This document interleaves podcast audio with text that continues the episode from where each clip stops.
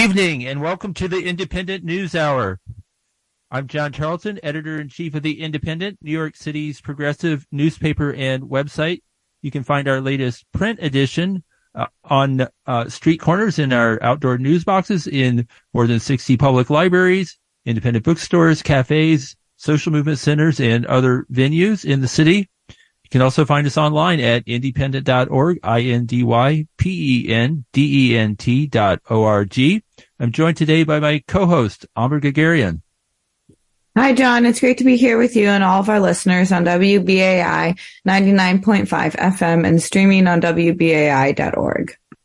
We've got another packed show for today. In our first segment, we're going to get a perspective from Mexico on the continuing surge of migrants from South America to the United States as well as on Mayor Adams' recent visit to Mexico, Ecuador, and Colombia to discourage migrants from journeying north.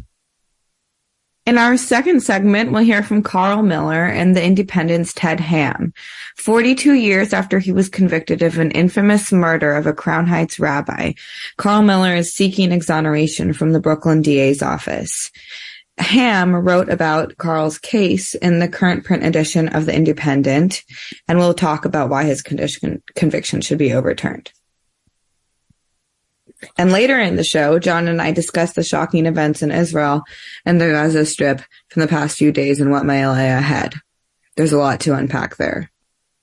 But first, we t- turn to Mayor Eric Adams' recent journey to Latin America to discourage migrants from coming to New York City on the final leg of his trip, he visited migrants in Colombia who were about to enter the Darien Gap, the 70 mile stretch of dense jungle that connects South America to Central America and a uh, favored route for smuggling people north. He was greeted by migrants waving signs telling him to go back to his home in New Jersey. Of course, our mayor lives in Fort Lee, New Jersey, and by and he was also greeted by Emmanuel Lazarus, a longtime New York City activist who currently lives in Colombia.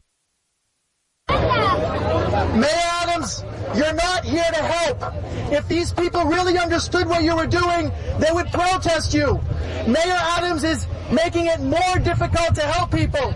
The New York Immigration Coalition, which represents migrant communities in New York, has made many statements, including last week, against what he has done. Mayor Adams is not your friend. He is not here to help. He is using these people as a prop for press photographs.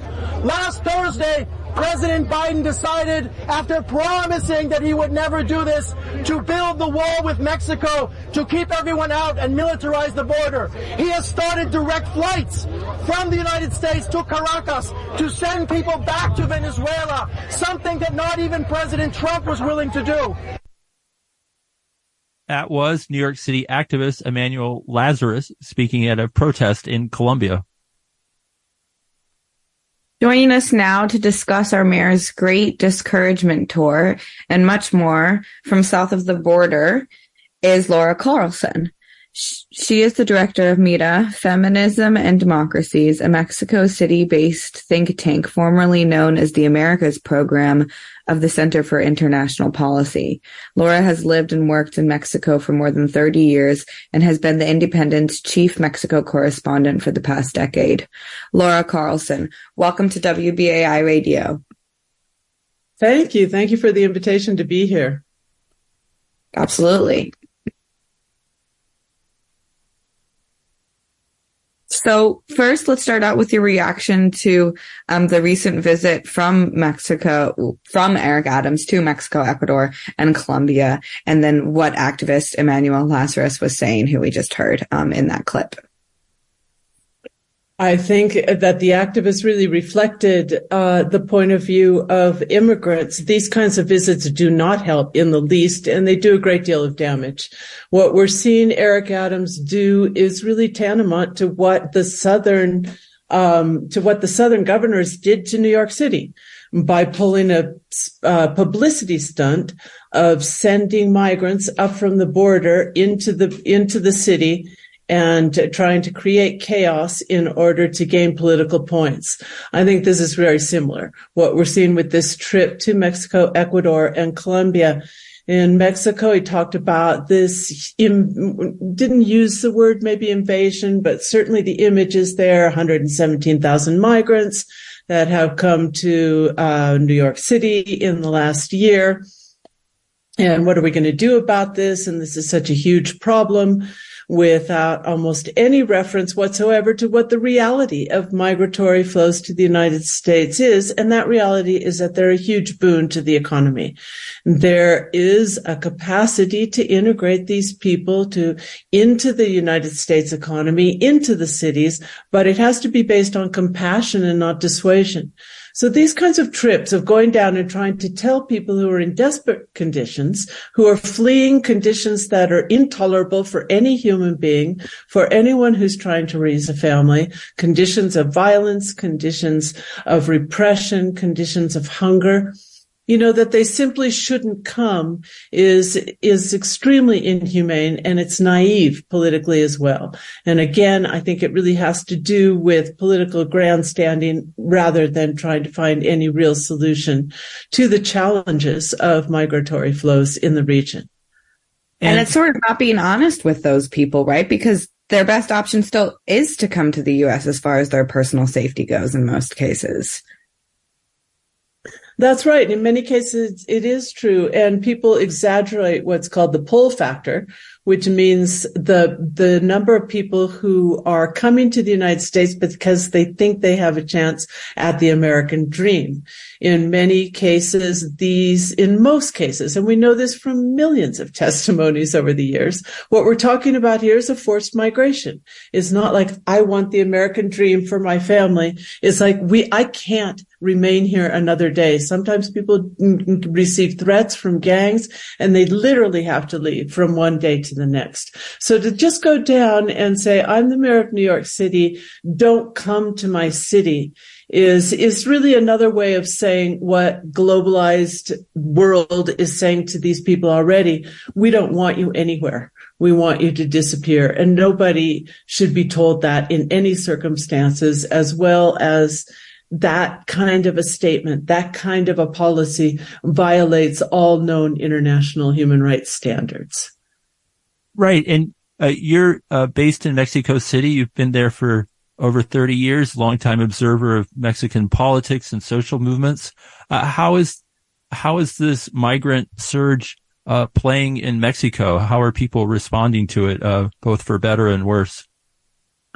Well, first off, no one likes to call it a surge, and there's a lot of data regarding whether it is indeed a surge or not. The right wing um, favors an image of an invasion from the South with serious racist undertones, if not overtones. You know, the brown tide coming into the United States.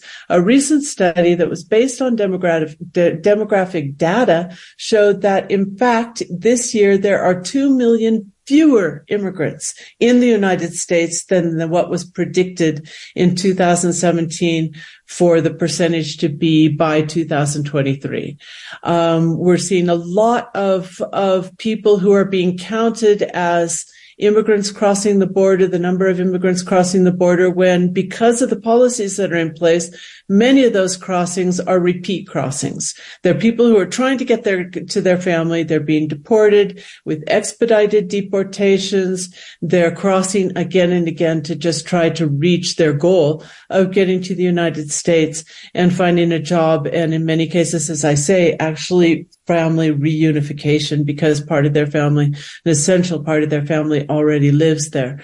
So it's not at all clear that there's even such a surge going on. We do see here in Mexico that there are a large number of immigrants coming through Mexico.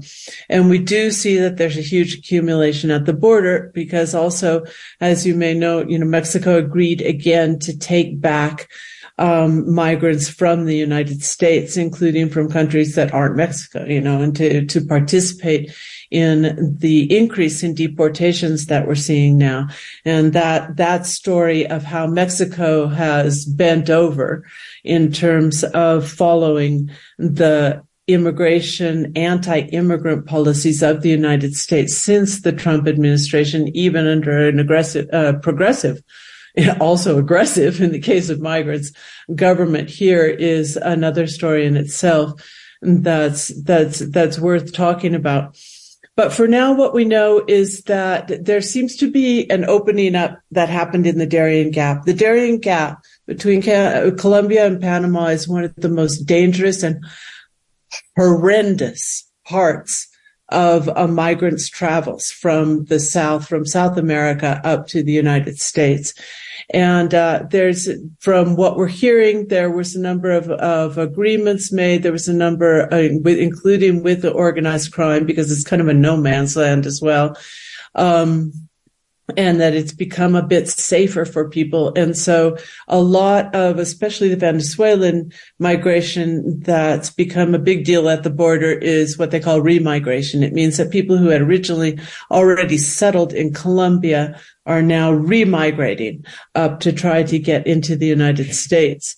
I mean, the fact that it's based or the argument that it's based on the U.S. government first opening up temporary protective status, which many people really need, and then sort of closing it down and creating false expectations. Again, it doesn't take into account the full reality. People are not necessarily going, people will go up if they're in dire situations, even if they really don't have a reason to believe that they have a chance of legally getting into the United States. And they'll do that because they have no other options. The human, human nature, you know, is set up to survive. And that's what so many of these migrants and their families, because we're seeing a huge increase in the migration of women and children as well, are doing. Right. Um, I'll never forget one time when I was working down on the border talking to this woman and her children, and they were from Guatemala and they were in a very violent situation and they had left. They got put in jail. This is very, common, put in jail in Mexico for a month. They got out of jail, um, and they were deported back to Guatemala after that. And then they left again immediately after. And that just really struck me like you must have had to leave because I could see her all day with her kids. She was a good mother. You know what I mean? Anyway, I want uh Laura for you to talk a little bit more about the actual the treacherous journey. So we have the Darien Gap which got safer. Um and then a lot of times people are on train, on bus, actually walking through the desert at some parts. Can you update us on what it's like for migrants going through Mexico right now? Um, I heard that they maybe closed down the train that a lot of migrants were using to travel. Right, right. Some other things and how different community groups um, are sort of responding to them. Um, if, what kind of organization around that there is, um, where we know the Mexican government, as you said, um, has been complying with a lot of the U.S.'s wishes.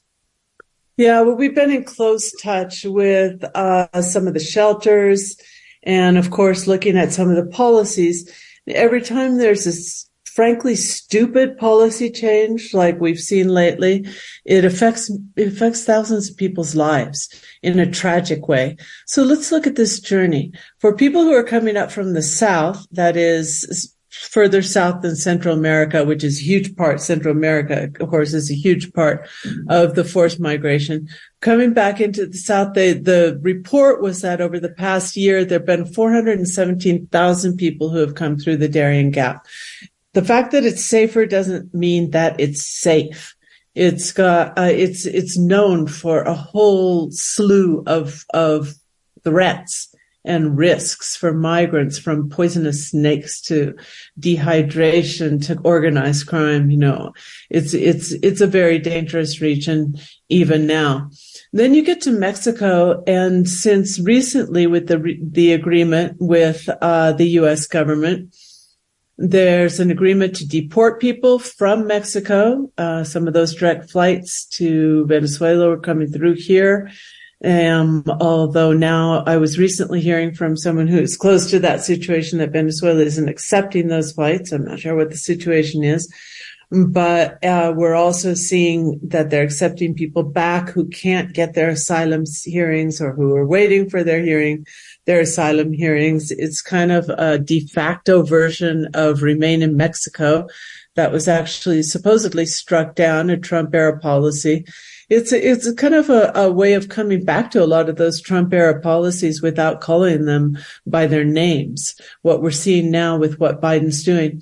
So they, in this crackdown, because it is a crackdown on migrants in Mexico as a result of this latest agreement, uh, they have um, prohibited migrants from using the train and they're actually cracking down again on it. There's been uh, the deployment of troops to go after migrants throughout the country. There's videos that have been verified in uh, in social medias that show migrants, and this gives you an idea of the desperation and the courage that it requires to take up this journey. And especially with your family, they show groups of migrants walking onto the train tracks at night in front of an oncoming train and actually forcing that train to stop they don't even know if it's going to stop or not, but they're there with their bodies um, at, on the train tracks, forcing them to stop. So the trains are responding by stopping and then oftentimes, you know,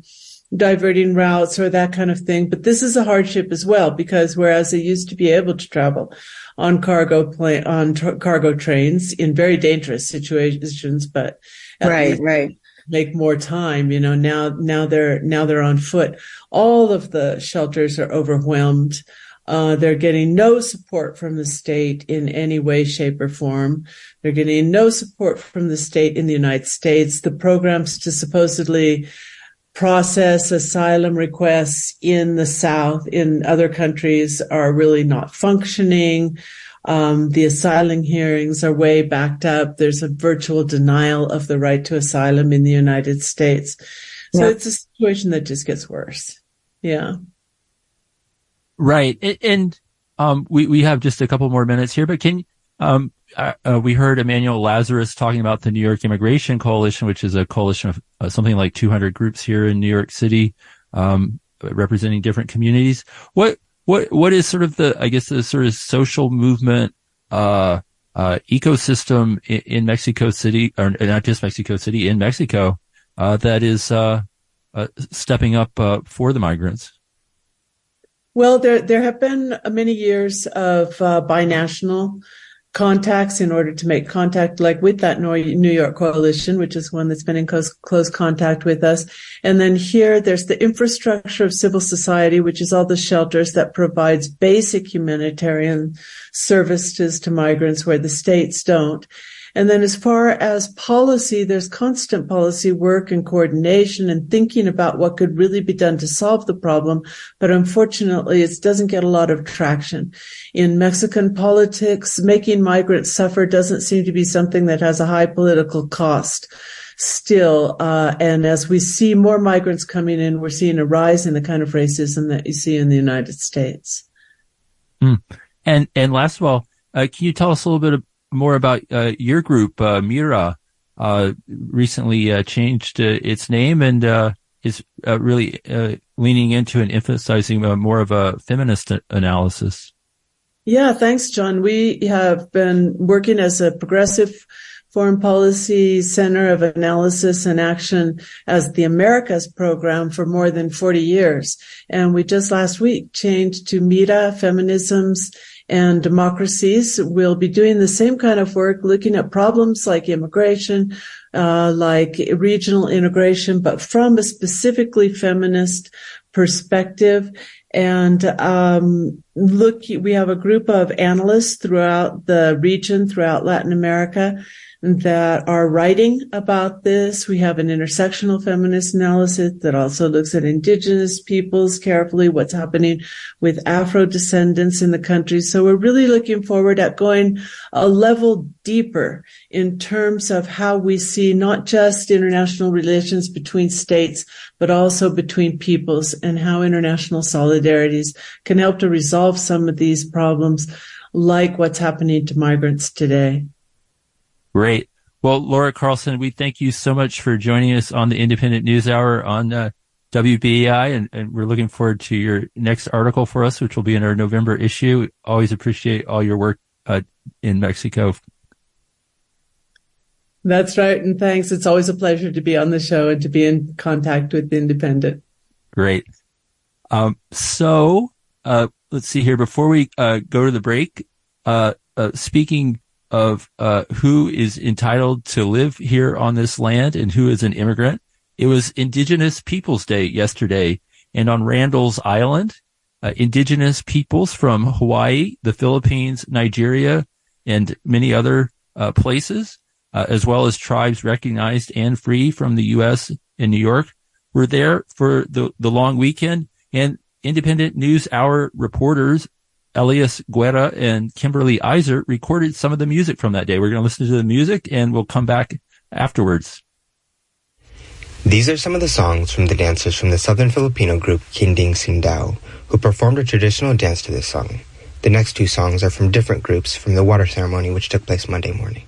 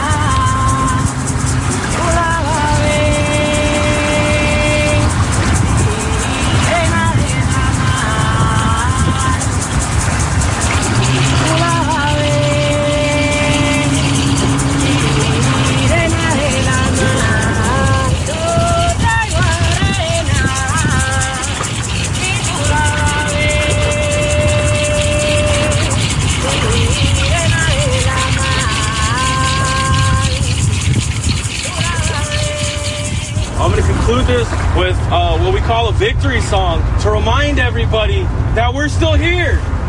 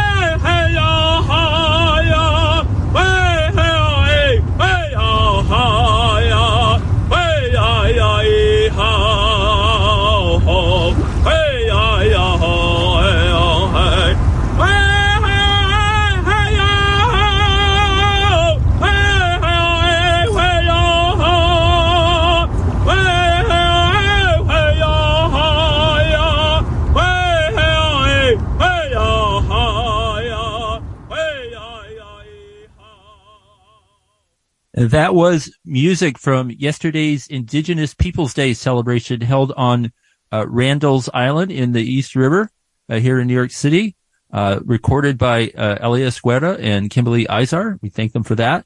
And you are listening to the Indypendent News Hour on WBAI 99.5 FM, your peace and justice community radio station uh, here in New York. Uh, for our next segment, we're going to uh, delve into uh, a, a, a, a long time uh, really injustice in the criminal uh, justice system here in New York. Uh, the case of uh, Carl Miller. he was convicted of a murder in 1980 of a prominent rabbi in Crown Heights. so much of the evidence points that somebody else did it. the police knew who that person was and went down probably the wrong path. And Carl Miller spent uh, over 30 years behind bars. He was released in 2010. And Indypendent's Ted Hamm has been following uh, this case and wrote a, a really outstanding feature story in our current print, print edition called Waiting for Exoneration. And uh, uh, and I, we spoke with both uh, Ted and Carl Miller earlier today about the case and the prospects of Carl getting exoneration and the latest developments around that. Ted Hamm and Carl Miller, welcome both of you to the Indypendent News Hour. Thanks, John. Hey, good afternoon. Thank you. Good afternoon. Right. It's so good to have both of you uh, with us. Uh, Ted, let's start with this uh, case uh, where Carl Miller was uh, convicted um, of, of, murder in, in, 1980 of a very prominent rabbi in, in uh, Crown Heights. Can you just give us the synopsis of this case and why you think the guilty verdict all those years ago was a, a grievous mistake? Sure. So it was uh, late October of 1979, as you say, and uh, Rabbi David Akunov, who's a, a, Soviet exile, Soviet Union exile, uh, was there was an armed robbery, and he was murdered on Montgomery Street in Crown Heights, and uh, the only thing taken from him was a prayer bag with a prayer shawl uh, and a couple other items, but no money. So it's just a completely senseless um, murder. And uh, made the front page of the New York Post the next day. There was a big spread in the Daily News. The New York Times covered it, which they didn't always cover murders back in that time, uh, to this day. Um, and um, so this was a big deal. And um, the original suspect was a guy named Daryl Brown, who actually was a friend of Carl's at the time. And um, make a long story short, they uh, police moved their investigation shifted from Daryl Brown to Carl because because uh, Daryl Brown said Carl did it. There was a lot of circumstances of that um, identification that I couldn't bring into the story, but it happened while Daryl Brown was in the hospital and things like he had been shot and so on. So it's really a dubious identification. And two witnesses, two eyewitnesses, one who saw the murder and one who saw uh, Daryl or someone running towards the building where Daryl Brown was um, arrested. Uh, neither of those eyewitnesses identified Carl Miller in a lineup. And Carl identified, uh, volunteered for a lineup, which, as I mentioned in the story, is um, not usually done by someone who uh, potentially stands to be identified. That's a sign that they're confident in their innocence. Um, so anyway, so uh, September 1980, Carl goes to trial. Jury of 11 whites and one black um, uh, convict him and um, he's then sentenced to uh, 25 to life. Is that correct, Carl? Yes, it is. Okay, so it's 25 to life, and um, he begins to go before the parole board in 2004 and maintains his innocence and is that, that process repeats in 2006 and 2008 and he is rejected each time um, and finally, in 2010, he he gains parole, um, and uh, so that's the nut. In, in a nutshell, that's his 30 plus years. He went to Rikers after being arrested in fall of '79, so it was 30 plus years incarcerated, uh, mostly upstate at uh, Greenhaven and Sing Sing, among other places. Um, so uh, the whole time he maintained his his innocence, and uh, then he came out. He, go ahead. When I came out, when I was released in 2010. Yeah, right. I'm sorry. I thought. Uh, okay. The um, so the after after you came out, after Carl came out, um, he, he then uh, eventually contacted the conviction review unit of the DA's office, and they launched an initial investigation, closed that investigation. Uh, then they, um, a few a few years ago, he began Carl began working with a lawyer named James Henning and his private investigator Dan Levine, and um, in the course of that they, they, they were able to get the DA's conviction review unit to open a second investigation. And they found, um, out the, among other things that there were other suspects, um, on the prosecutor's radar at the time. And they also found that uh, notorious detective Louis Scarcella, future detective Louis Scarcella, was a precinct cop in Crown Heights who was involved in the initial investigation. So that added another layer of intrigue to the story about how the original conviction moved from uh, the, original, suspect moved from Daryl Brown to Carl. What? Uh, why is uh, Louis Scarcella's presence uh, problematic? For people who don't know the story of okay, you're throwing me a softball there, John. uh, Scarcella is responsible for um, 20 convictions that have been reversed either by the Brooklyn DA's conviction review unit or judges. Uh, so his handiwork as a detective. So this case, as I said, preceded his um, becoming a detective. Scarcella was not yet a detective, but he was on his way to becoming a detective at the time. And so, and quickly, um, Ted, where do things stand now with the Brooklyn DA's office and their review of, of Carl's conviction? Is there any, you know, are things closed? Are things open? Um, there may be some, um, subsequent to the story coming out, and some. I know that some of the players uh, mentioned in the story, including the uh, prosecutor and um, Scarcella, um, have the trial prosecutor that was uh, have actually, um, you know, they've seen the story, and, and there may, there may be some um, further investigation undertaken by the DA's office. Um, we're sort of, you know, uh, we'll see what happens. Great. And you can read that story on indypendent.org or in one of our newspapers in newspaper boxes and libraries and other venues around the city for free. Um, but Carl, now we wanted to pivot to you. Um, can you just talk a little bit about what being incarcerated all that time, uh, how it affected you, particularly, you know, while you were maintaining your innocence?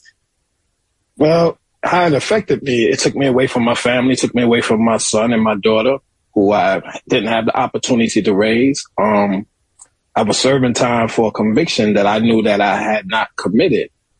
And, you know, when you go inside the prison system, you know, some people will try to maintain like, you know, oh, um, yeah, I did the crime to have this badge of honor because you were in prison. But then those of us who haven't committed a crime, we're going to always maintain our innocence no matter what. So when you go in and you like that, you up against a challenge of, you know, what do I do? Do I run around here saying that I did something that I didn't do or you continue to maintain your innocence? And that's, that's what I done.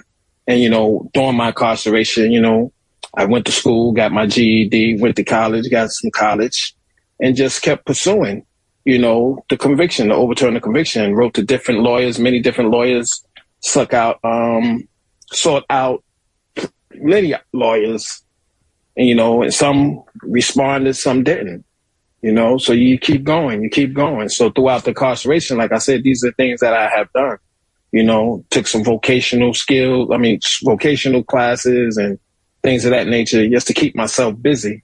So now when I go to my first parole board in 2004, you know, you face with a dilemma. Do you go in there to get parole and say that, oh, I'm guilty when you know you're not? So I went in there, maintained my innocence and said everything that I needed to say. But when you go before a parole board, the only thing that go before the parole board is your sentencing minutes. They're not looking at the person as far as what did you do in prison throughout the whole 25 years.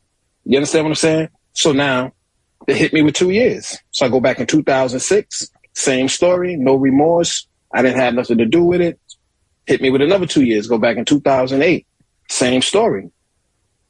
Go back in 2010, same story. And then I get parole. And once I'm mm-hmm. parole, I come out, as Ted said, you know, I wrote to Ken Thompson. I wrote to Eric Adams when he was the Brooklyn Borough president. You know, look at this case, look at this case. There's so many flaws. Sarah Wallace, different people, different people. Then I um, finally ran into James Hennings, and this is where I'm at right now.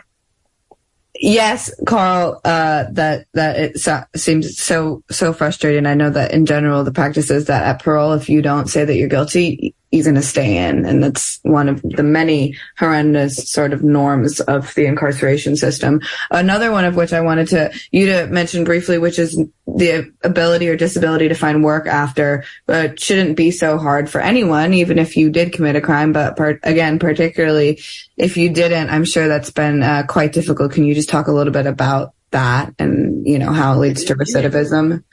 Yeah, what happens with that is I don't know. I know the city they have the law. They used to have a box that you check and you don't check. Have you been incarcerated? Have you been convicted of crime? They're supposed to have changed that, but some places are what we would consider felony friendly. You know, like the parks department in the city, transit, uh, sanitation, they felony friendly. And you know, you go take these exams and sometimes people will look at the, you know, the thing as far as background checks. Now, once they do a background check, they see that you was convicted of a murder. They can go extensive in that because you can just Google the person's name and you say, oh, this guy was convicted of murdering a, a rabbi. Well, you're not going to hire him. They're not going to say that, but they'll push your application to the side. And going through that frustration there, you know, I had to move because parole wasn't giving me a shot to be terminated off of parole while I was out there. I was on parole almost nine years before they terminated my parole. Because when you are on life parole, you're on life parole. Some people come out with gainful employment, family ties, everything else. You can be terminated off of parole in three years. But I wasn't terminated off of parole until nine years. So now the same thing applies. I go to get a job and they see that you're on parole. They don't want to hire you because they don't want parole officers coming to their facility or to their workplace. So in that sense, I did the back to work program. I worked for Fulton Ferry liquidation. I worked for the Fort Greene Council, the senior citizen, Grace Agard on Fulton. And um, from there, I came upstate and I worked at Pep Boy Auto Plus. So when I get laid off, so, you know, I'm doing unemployment now. So I'm putting in for a different jobs. Right now, I'm just waiting for UPS to call me back to take the road test for their seasonal job. Good luck. But, but yeah, thank you. But some have it good because they go into construction and things of that nature, and they really don't do no background check when you go into construction. But you know, you can get in. But in my case, I believe a lot of times when they did do the background check, these things came up. I took civil service exam for the state. Why would I go take the visual recognition, fingerprints, if I'm trying to hide anything? I'm not trying to hide anything, but the conviction is a stigma. It's a right. stigma for gainful employment. One more question for you, Carl, real quick. Uh, in in uh, the article, uh, the in the photo uh, where you appear um, uh, on the street corner in Crown Heights, revisiting that neighborhood with Ted, uh, you're wearing a T-shirt that says "From enslavement to mass incarceration." can you talk about that message?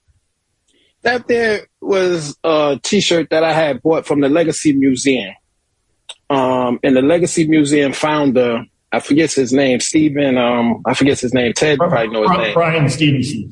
Bryan Stevenson, and he had the uh, Equal Justice Initiative, and he works on wrongful conviction of people on death row and stuff like that. So while I was in Montgomery, Alabama, you know, me and my wife visited the Legacy Museum, and I liked the T-shirt because I was part of that mass incarceration in the 80s and you know, so that's you know is a T-shirt that I love. You know. Okay, that's uh, that's a great backstory. Uh, so, uh, uh, Carl and Ted, we thank you both for joining us today on the Indypendent News Hour, and we will continue to follow this case. Thank you. Thanks, John Naba. So again, that was Carl Miller and, and the Indypendent's Ted Hamm talking about Carl's continuing quest for exoneration on a murder conviction conviction uh, he received in 1980. We have a great story about it in our current print edition. Uh, we will come back with more. Uh, Amina will be discussing the situation in uh, Israel and Palestine uh, after this short music break. No mother, no father to wipe away my tears. That's why I will cry. I feel scared, but I show my fears. I keep my head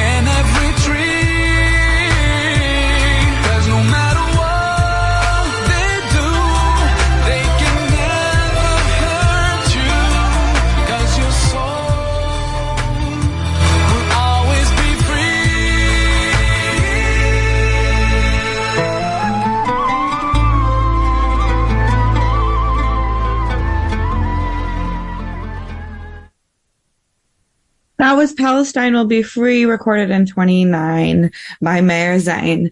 Uh, you're listening to, well, 29. I- I mean, I guess I made up that way of saying it. 2009. you are listening to the Indypendent News Hour on WBAI 99.5 FM and streaming on WBAI.org. I am your co-host, John Amba Guerguerian, here with my co-host, John Tarleton. And uh, pretty soon we will talk uh, more about what the sun was talking about, what's going on there in Palestine and Israel right now. Uh, but now, first, um, before we get to that, I'm going to keep you on the edge of your seats and ask you to donate to uh, WBAI because that is how we stay on the air and that is how uh, we are able to provide you the independent news that we do along with all of the other great volunteer radio hosts and producers. Um, and you can volunteer, uh, you could donate one time to the Indypendent News Hour, or uh, if you have the means to do so, you could become a WBAI buddy for $10 a month, which I think more. many of our listeners can afford. And uh, you get perks. It's it's not just a donation. You get um, a nice WBI tote bag along with uh, some other member only benefits. And again, it's ten or more. So if you have the means to give more, please do. Um, in the spirit of keeping independent media, fully independent radio, the only fully independent radio station alive and well in New York, uh, you can donate either just as a buddy in general or in the name of our show, which would be great. The Indypendent News Hour to show that we have some um, devoted listeners. And you can do so by calling 212-209-2950. Again, that's 212-209-2950 or go online to give the number two WBAI.org. That's give number two WBAI.org if you prefer to do it online. Right. And when you give, you make it possible for us to bring you uh, uh, voices from outside uh, the corporate mainstream consensus. We heard from Laura Carlsen in Mexico City um, earlier in this show. Uh, we also heard from Ted Hamm and Carl Miller. Carl Miller really giving us, uh, you know, the bird's eye view of what it's like uh, to to fight for your innocence when you're inside a prison for decades, and what it's like to readjust to life coming out, and and the hurdles that he's faced as he's moved forward with his life, and as he still pursues uh, exoneration. And and Ted's been covering that story, and and um, you know, at six o'clock, um, we're going to have a special uh, crisis in Gaza here on WBAI that will be hosted uh, by Phyllis Bennis. Uh, uh, Reggie, uh, our board operator, was talking before we came on the air about how WBAI is the opposite of this, uh, you know, corporate media propaganda juggernaut that kicks into action, especially in moments of international crisis when the U.S. government and and and media are really trying to all march us in one direction. Uh, the the situation in Israel and Palestine is obviously very volatile, but it's it's way more complex uh, than uh, the corporate media lets on, and it's so important to have uh, voices like WBAI, to have a, a station like WBAI that is listener supported, has been on the air for 63 years. If you can call 212 209 uh, uh, 212 209 50 or go online to give number two, WBAI.org. You can become a WBAI buddy for as little as $10 a month, but if you can sign up for more, 15, 20, 25, $30 a month, that would be incredible. The station is in pretty dire uh, financial need right now. We, this is the time to step up. If you've been holding back, a WBAI really needs your support. We cannot lose this station. It would be uh, a tragedy if WBAI were uh, to ever go off the air. So please please pick up that phone, 212-209-2950. So we still have a, a few minutes here, Amba. And of course, I think, uh, like so many others, I think both you and I have been, uh, really following the news, uh, from Israel, Palestine, uh, these past few days, uh, since, uh, Hamas, launched that assault on southern, Israel and then everything that's, following this. Um, first of all, I mean, your thoughts. Yeah, your family is from the region. Uh, you're the is it great great granddaughter of uh, survivors of the Armenian uh, Holocaust who themselves migrated to Lebanon and Egypt. So, w- what's your initial reaction to what we're seeing here?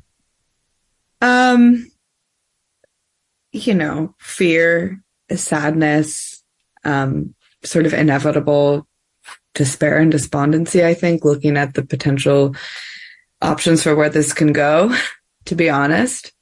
You know, um, I think as I think I can't say for sure, but I think that as a genocide sur or as coming from family of genocide survivors, um, maybe it hits hits it hits extra deep. But maybe that's not true. I don't know. Um, but I think what I'd like to say, uh, uh, more than just sort of bemoaning it, is to talk a little bit about the history. And I know that on WBAI, most of our listeners, you know, probably know, but I think one of the biggest issues around this this this issue uh, around despair and despondency does have to do with the media and knowing that we'll have to be going into these headlines that are so one-sided and so myopic that you know really never acknowledge history. I've never heard mainstream media talk about the fact that that basically all of what now is known as Israel was was Palestine, you know, up until uh, a uh, hundred and less years ago.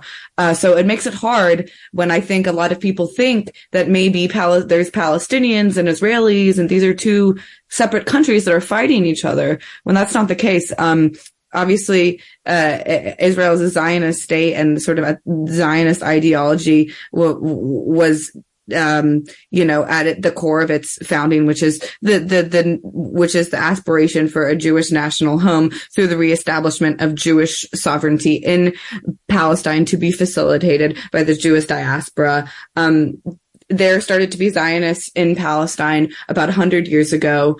Um, and, and then when the state of Israel was formed in 1948, that marks independence for the Israeli, it marks the Nakba Day or the catastrophe for Palestinians, uh, during which, um, I don't have the number off the top of my head, but tens of 750,000 Palestinians were expelled while many others were killed. Um, the territory has been ceded and ceded since then. You can look up maps of Palestinian territory over time and over that occupation. Um, you know, as you know, uh, people it's know about it's about maybe at most 15% of what it was a hundred years ago. At most. And, and I won't go into, you know, people know about Gaza and the other occupied territories that they're very crowded, that it takes a long time to leave, that they've already been under the siege of, um, uh, for the last 16 years of sort of intense blockades, intense lack of food supplies, water supplies, that, that children and journalists have been killed often and regularly, both by, um, by the IDF, the Israeli Defense Forces, and by some, um,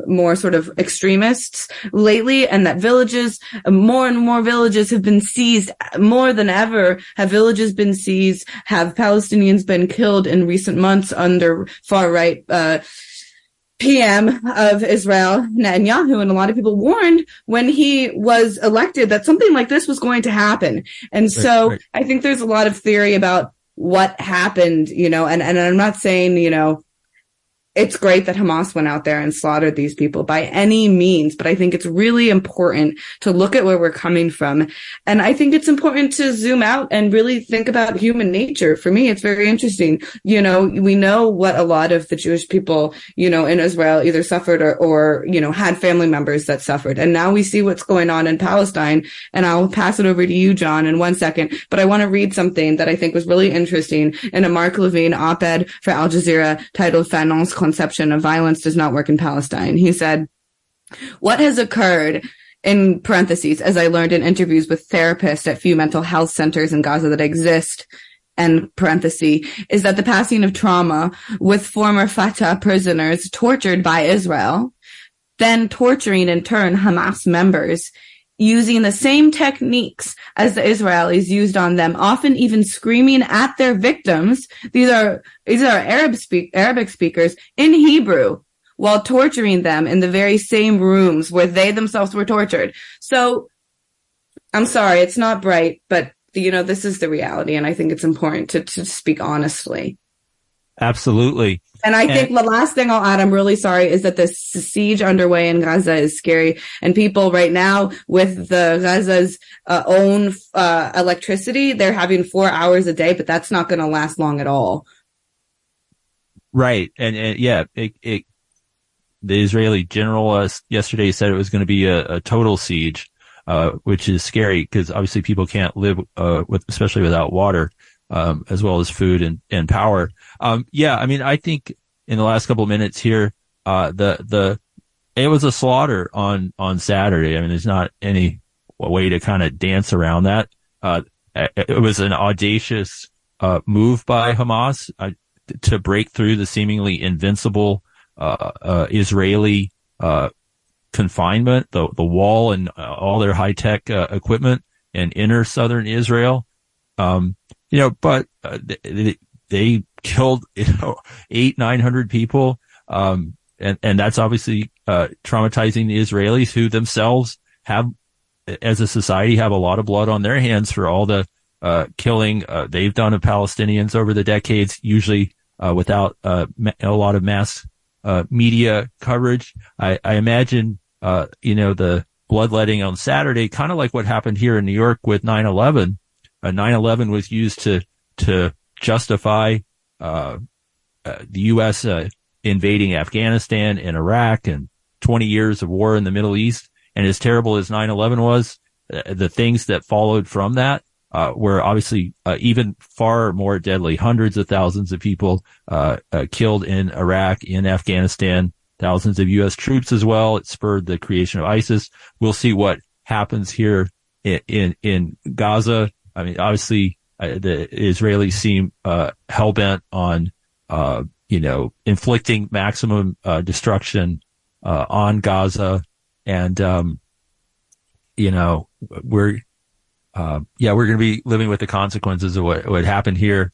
Um, I I hope to have an article up on indypendent.org in the next couple days, really reflecting more on this.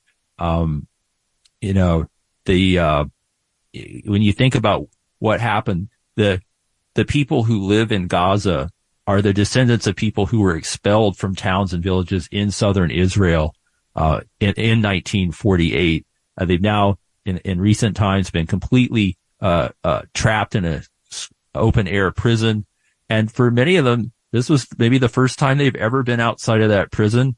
And then, w- and when they encountered, and the people who lived in, on the other side of the wall in southern Israel, were able to lead comfortable uh, lives uh, that was guaranteed by the Israeli security apparatus. It broke down. The two sides uh, encountered each other, so to speak, on Saturday. Uh, when the, sometimes when the oppressed and the uh, encounter the um, oppressor, it can get really gruesome. It's really unfortunate. Uh, hopefully, some way how we can find a way out of this. But unfortunately, we're probably headed for some tough times. Looking forward to more analysis from Phyllis Bennis at 6 p.m. with the uh, Gaza uh, crisis uh, special that we're going to be airing on the station. Uh, we need to sign off for now. Uh, we'll be back next week. Thanks to our uh, board operator, Reggie Johnson. And, Amba, what's our final song heading out here? Our last song is Equal Rights and Justice by Peter Tosh.